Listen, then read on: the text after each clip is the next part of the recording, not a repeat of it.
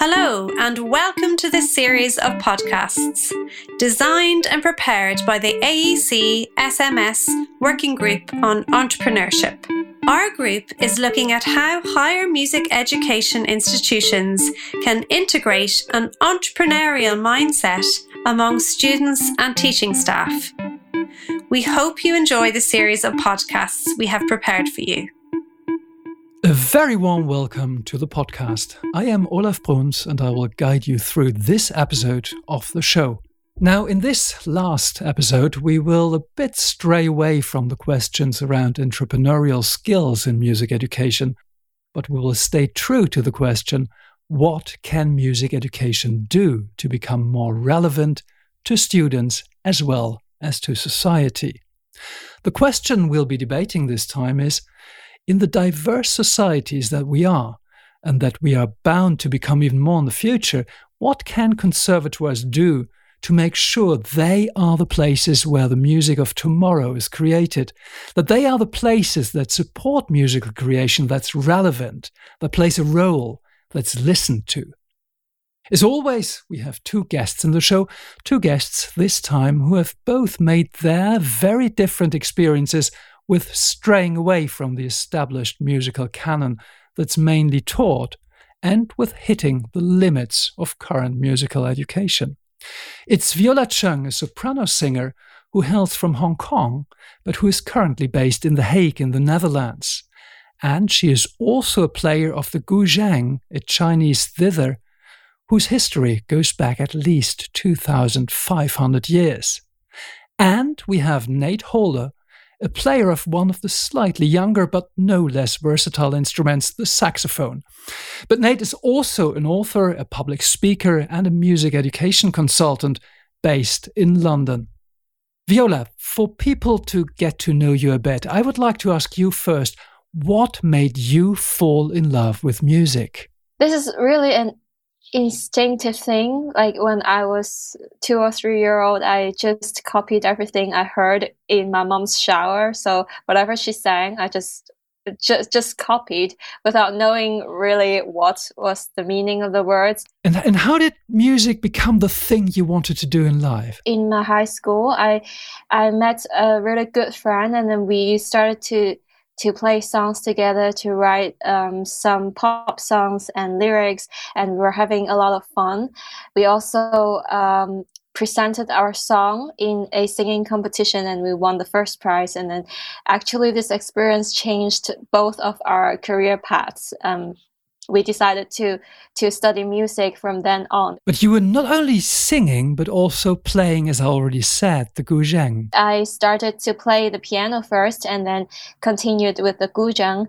Um, and actually, at, at at a very young age, I I explored both worlds of music, which sometimes can could be confusing, but I, I had a lot of fun. But when you wanted to study music, I also understood you were supposed to make a choice. You want to pursue a career in music, you have to pick Western music. Is that correct? Yeah, I chose Western music because that's easier for me to get into a university degree in music and um, there are more resources I could find at that time. Nate, I guess you can relate to this experience, even though your experience of, of institutional, should I say, rejection of non Western music was already in, inside music education. But before you tell us about this, could you say a few words on how music became the thing you wanted to do in life? Sure. So I think for me, music was always a part of what I what I did, what I was around. Um, growing up in church, um, especially being around music every single week, it was just something that we did as kids, singing a lot in choirs, etc., and, and stuff like that. And then as time went on, um, starting to get into different instruments and playing, you know, but not really seeing it as a as something that I was going to do full time. And I think one of the pivotal moments for me was probably 2007 I went to a concert. This is when Prince came over to London um, for his 21 nights. And one of his, his saxophone players, a, guy by the name of Mike Phillips, he put on a couple of gigs um, outside of outside of the, the actual show um, at a place called Pigalle in Leicester, in Leicester Square.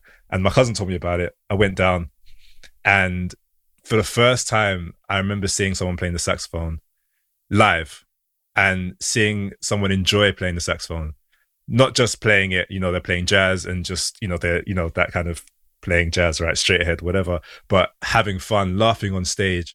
So you really started to learn the saxophone after having seen it in, in this very joyful moment. Yeah, yeah, exactly, exactly. And that was most one of the most incredible experiences to see someone actually enjoying what he is doing and you know not seeming to be too concerned about the exact notes he's playing and not being too concerned about you know how he's standing like you know proper posture and all of that stuff. It was just i'm having fun. I'm on stage with people that i've you know maybe some he's never played with before. The crowd were having an amazing time. He's feeding off the crowd interacting talking to them. And that was probably the moment where i was like if if you can do this for a living, why would you want to do anything else, right? that is perhaps a good moment to already listen to a piece of your music.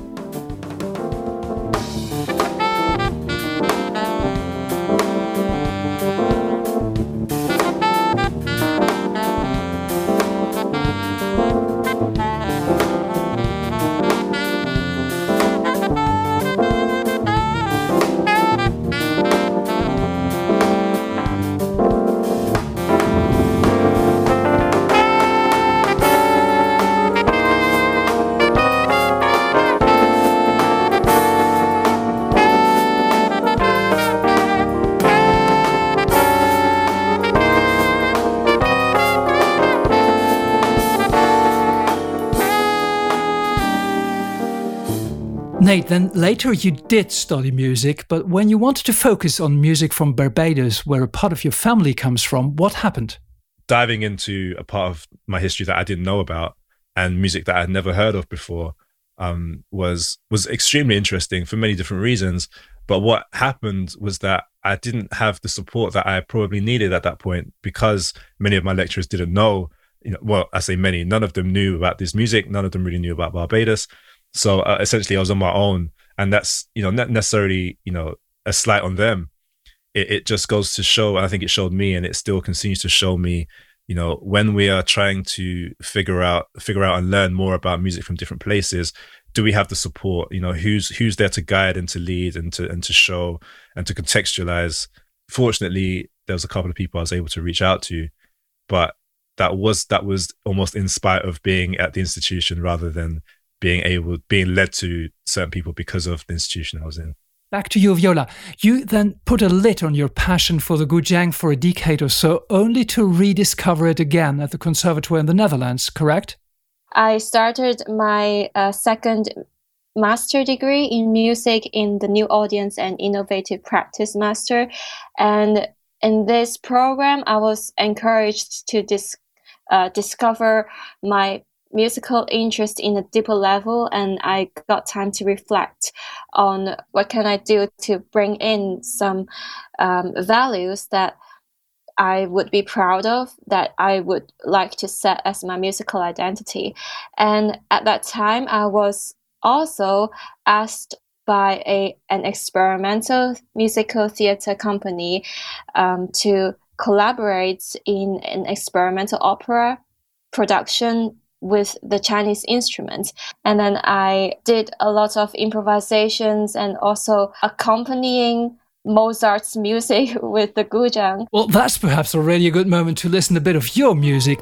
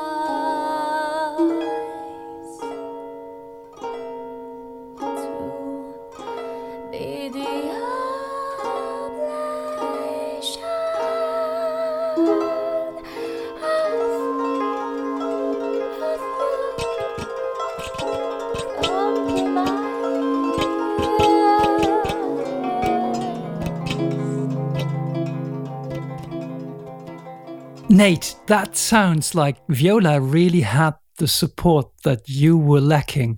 But I wanted to ask you something else. You you resorted to a more activist stance than there's a hashtag decolonize music at or decolonize musical education on your website. Tell us what precisely is wrong with the current canon that is taught in music education, or what is colonial about it? Essentially, what we're looking at is a a, a canon, a system of um, of, of, teaching, uh, you know, pedagogical ideas, repertoire, instruments, which have come from one particular place in the world. And so all like almost all of the knowledge that has kind of gone throughout the world and, and, and been studied and been taught has come from one particular part of the world. And on a basic level, all we're really saying is, well, let's let's include the ideas, the instruments, you know, the, the pedagogy, the, the the culture of other musics and other from other people from around the world and across different time periods. So the logical follow-up question is what what do you mean by decolonizing it? How, how to do that concretely? In my opinion, there is not necessarily an end goal, as in there's not necessarily a you know now we've decolonized so we can move on to a different conversation. I, I think you know when we consider colonialism and the impacts and how long you know how many hundreds of years you know colonial ideas and and the implications of those have have have permeated different areas of society you know whether it be intellectual or physical violence right? Um, we have to understand that this process of decolonizing it could potentially take as long as that right?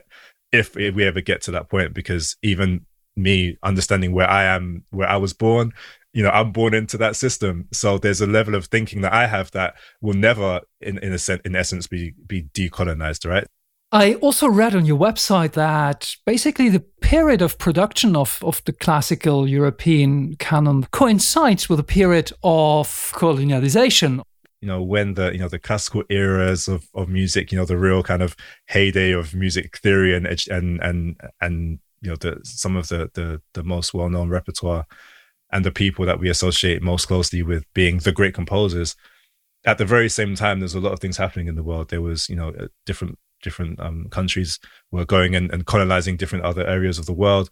Um, we have, you know, the transatlantic slave trade that was happening. We have different other slaveries that were happening across the world, and and so you have this this idea that there was turmoil in everywhere else around the world and in in Europe even though there was there were a lot of wars and things happening but there was still able to be a pockets of people who were able to produce amazing music and i think the question i have often is were they able to create that mu- amazing music in spite of everything that was happening or in some cases because of everything that was happening?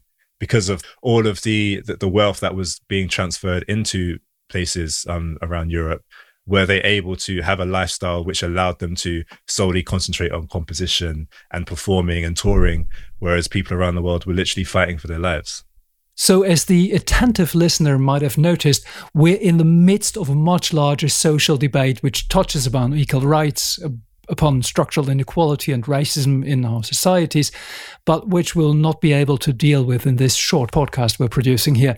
But one thing to make sure nobody is getting this wrong you don't plea for any sort of exclusion, right?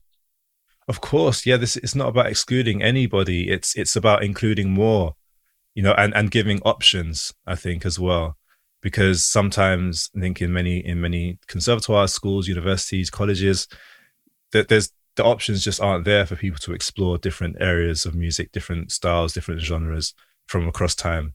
So how can we allow, you know, young people especially to dive into the things that they want to dive into? And then not only that, but the things that are being presented to them how can we properly contextualize them in the best way that we can given where we are in the world and given the resources we have available to us so there is one thing which is adding music from outside the very restricted area of Western European tradition. And there's another thing, and I absolutely don't intend these as opposites, rather perhaps as different aspects, which would be to merge different musical traditions towards well, let's say the music of the future. Viola, that's something you're quite busy with, right? Yeah. Now I'm I'm seeing more and more of this happening. Um, I I've seen um, collaborations um, with like musicians with classical backgrounds and then with world music backgrounds with um, for example i i have uh, collaborated with people who play the chinese instruments. Not necessarily they only read the chinese scores but they also know western music. So this is something that's that's exciting. I think it is time that we realize at school we often see education as a cause of art and then as a cause of culture and then society. But more and more people are realizing that we are living in a community and and we have so much to say about um, the society and we have more creativity um, that we want to show you already alluded to this a little bit earlier. You wonder whether it's possible to produce music without stereotypes and without putting people into pigeonholes if we can can accept things with a new eye and not really uh, pre prejudge something already with an image that we already knew before.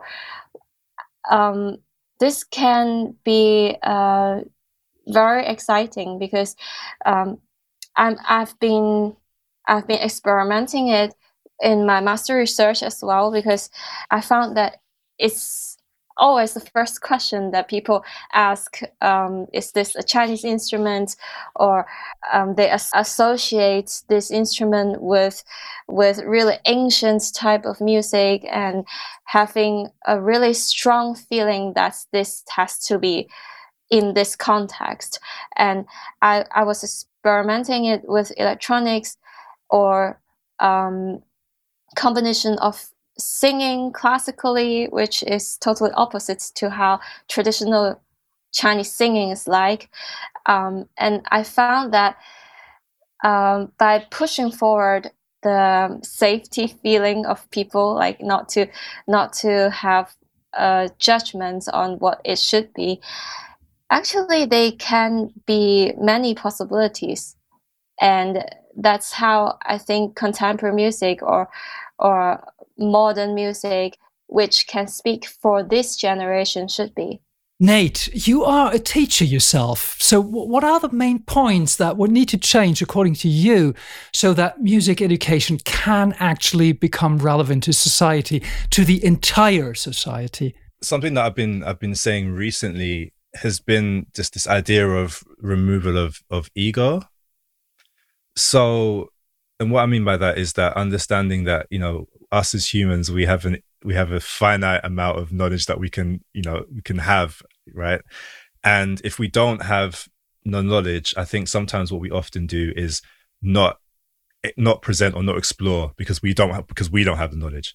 And I think it's important for us to start to almost admit that if if we admit our shortcomings where we don't understand something and then be able to say well this person knows this person knows this person knows. And i think in doing that we're able to broach issues which which happen you know on a day-to-day basis which have happened which we can see might the potential to happen. Um, people who have that lived experience um, and people who understand certain things because then you know we can remove ourselves and bring other people in to teach those things and to present these ideas to different um, students of you know different abilities and different um, ideas of what it is to be human, even right. Um, so yeah, I think this is one thing that we really need to understand is just that you know almost almost teaching by by by committee as opposed to you know as a as a as a teacher feeling like you have to know everything and if you don't know everything then you know it's very easy to exclude you know ideas and, and topics and, and not and not not approach them, especially now. I think with the Black Lives Matter movement and you know Stop Asian Hate and all these different movements which are which are happening at the moment.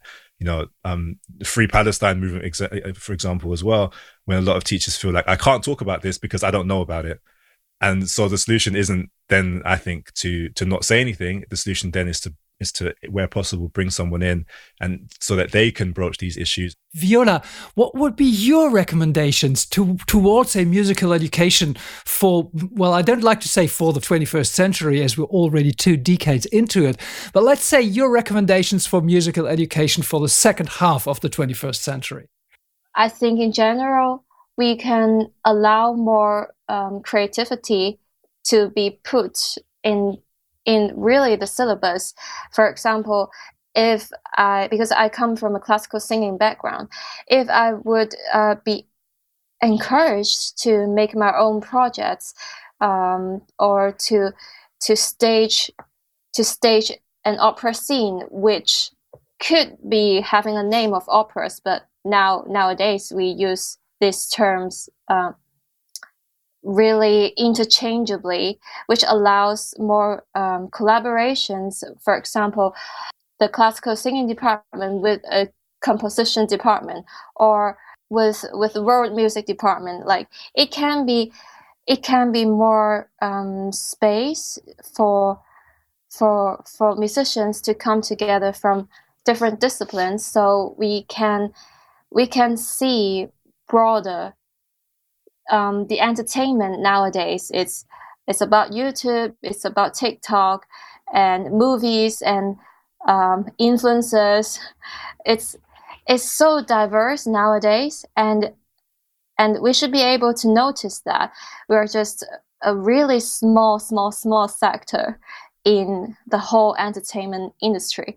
So i think musical education especially in conservatories which um, they base um, their educational system so much on the traditions uh, have to realize that we are now um, having a different digital era, which which is so much different from when Mozart or when I don't know, like even closer year, um, like uh, for example Schoenberg or Stockhausen. We are not living in their age anymore. Very shortly, and that's rather a question of letting your imagination go. For you, Nate, what would be the music of the future? I think we're we're starting to hear it. I think we're hearing, you know, from people from coming from different places around the world. You know, um, for example, some friends of mine that I've been very fortunate to play with, a band called Coco Kokoroko, some of you might have heard of. Um, you know, young black people from different parts of, of the Caribbean and from and from and from from Africa, born in this country, you know, understanding where they're from and learning jazz music and studying at conservatoires and come together to make this music which talks about their heritage but also refers back to the, the jazz that they've studied and you know um you know refers back to some of the, the, the classical elements that they studied as well. And i think this is the future. It's it's us coming together and realizing that we don't have to you know section ourselves into a classical box or a pop box or a rock box. And conservatoires realizing well you don't have to just you know channel students into this one particular area of music. It's orchestras playing music of of of you know of rappers and rappers sampling you know orchestral music and it's it's it's rock musicians playing jazz licks you know it's it's it's it's it's mixing all of it together and and celebrating all of the the differences and bringing it all together. I think that's that's the future. For you viola just in a few words how do you imagine the music of the future if it was up to you? I, I really think that music or any form of art is kind of the echo of how society grows. It's just a lot like uh, globalization. We we catch up with um, cultures from the other side of the world so much um, so much more nowadays. Nowadays, the internet connects us together, and this is, I think, the first phase that we are we are catching up um, um, with everybody in the whole world. Uh, so, as long as we are developing technology and realizing that, like human beings, we are all kind of the same. that although we have different habits or different cultures, different traditions and languages. So I think music in the end will come together that doesn't need to differentiate you and me or like uh, Chinese or Western or or yeah whatever they want to name them. Viola, Nate, thank you very much to both of you, really. And for me, it was a pleasure to be with everybody on this series of podcasts. Thank you for listening to our podcast. For more information on the AEC SMS project, we welcome you to visit our website sms.aec-music.eu forward slash entrepreneurial mindset for musicians.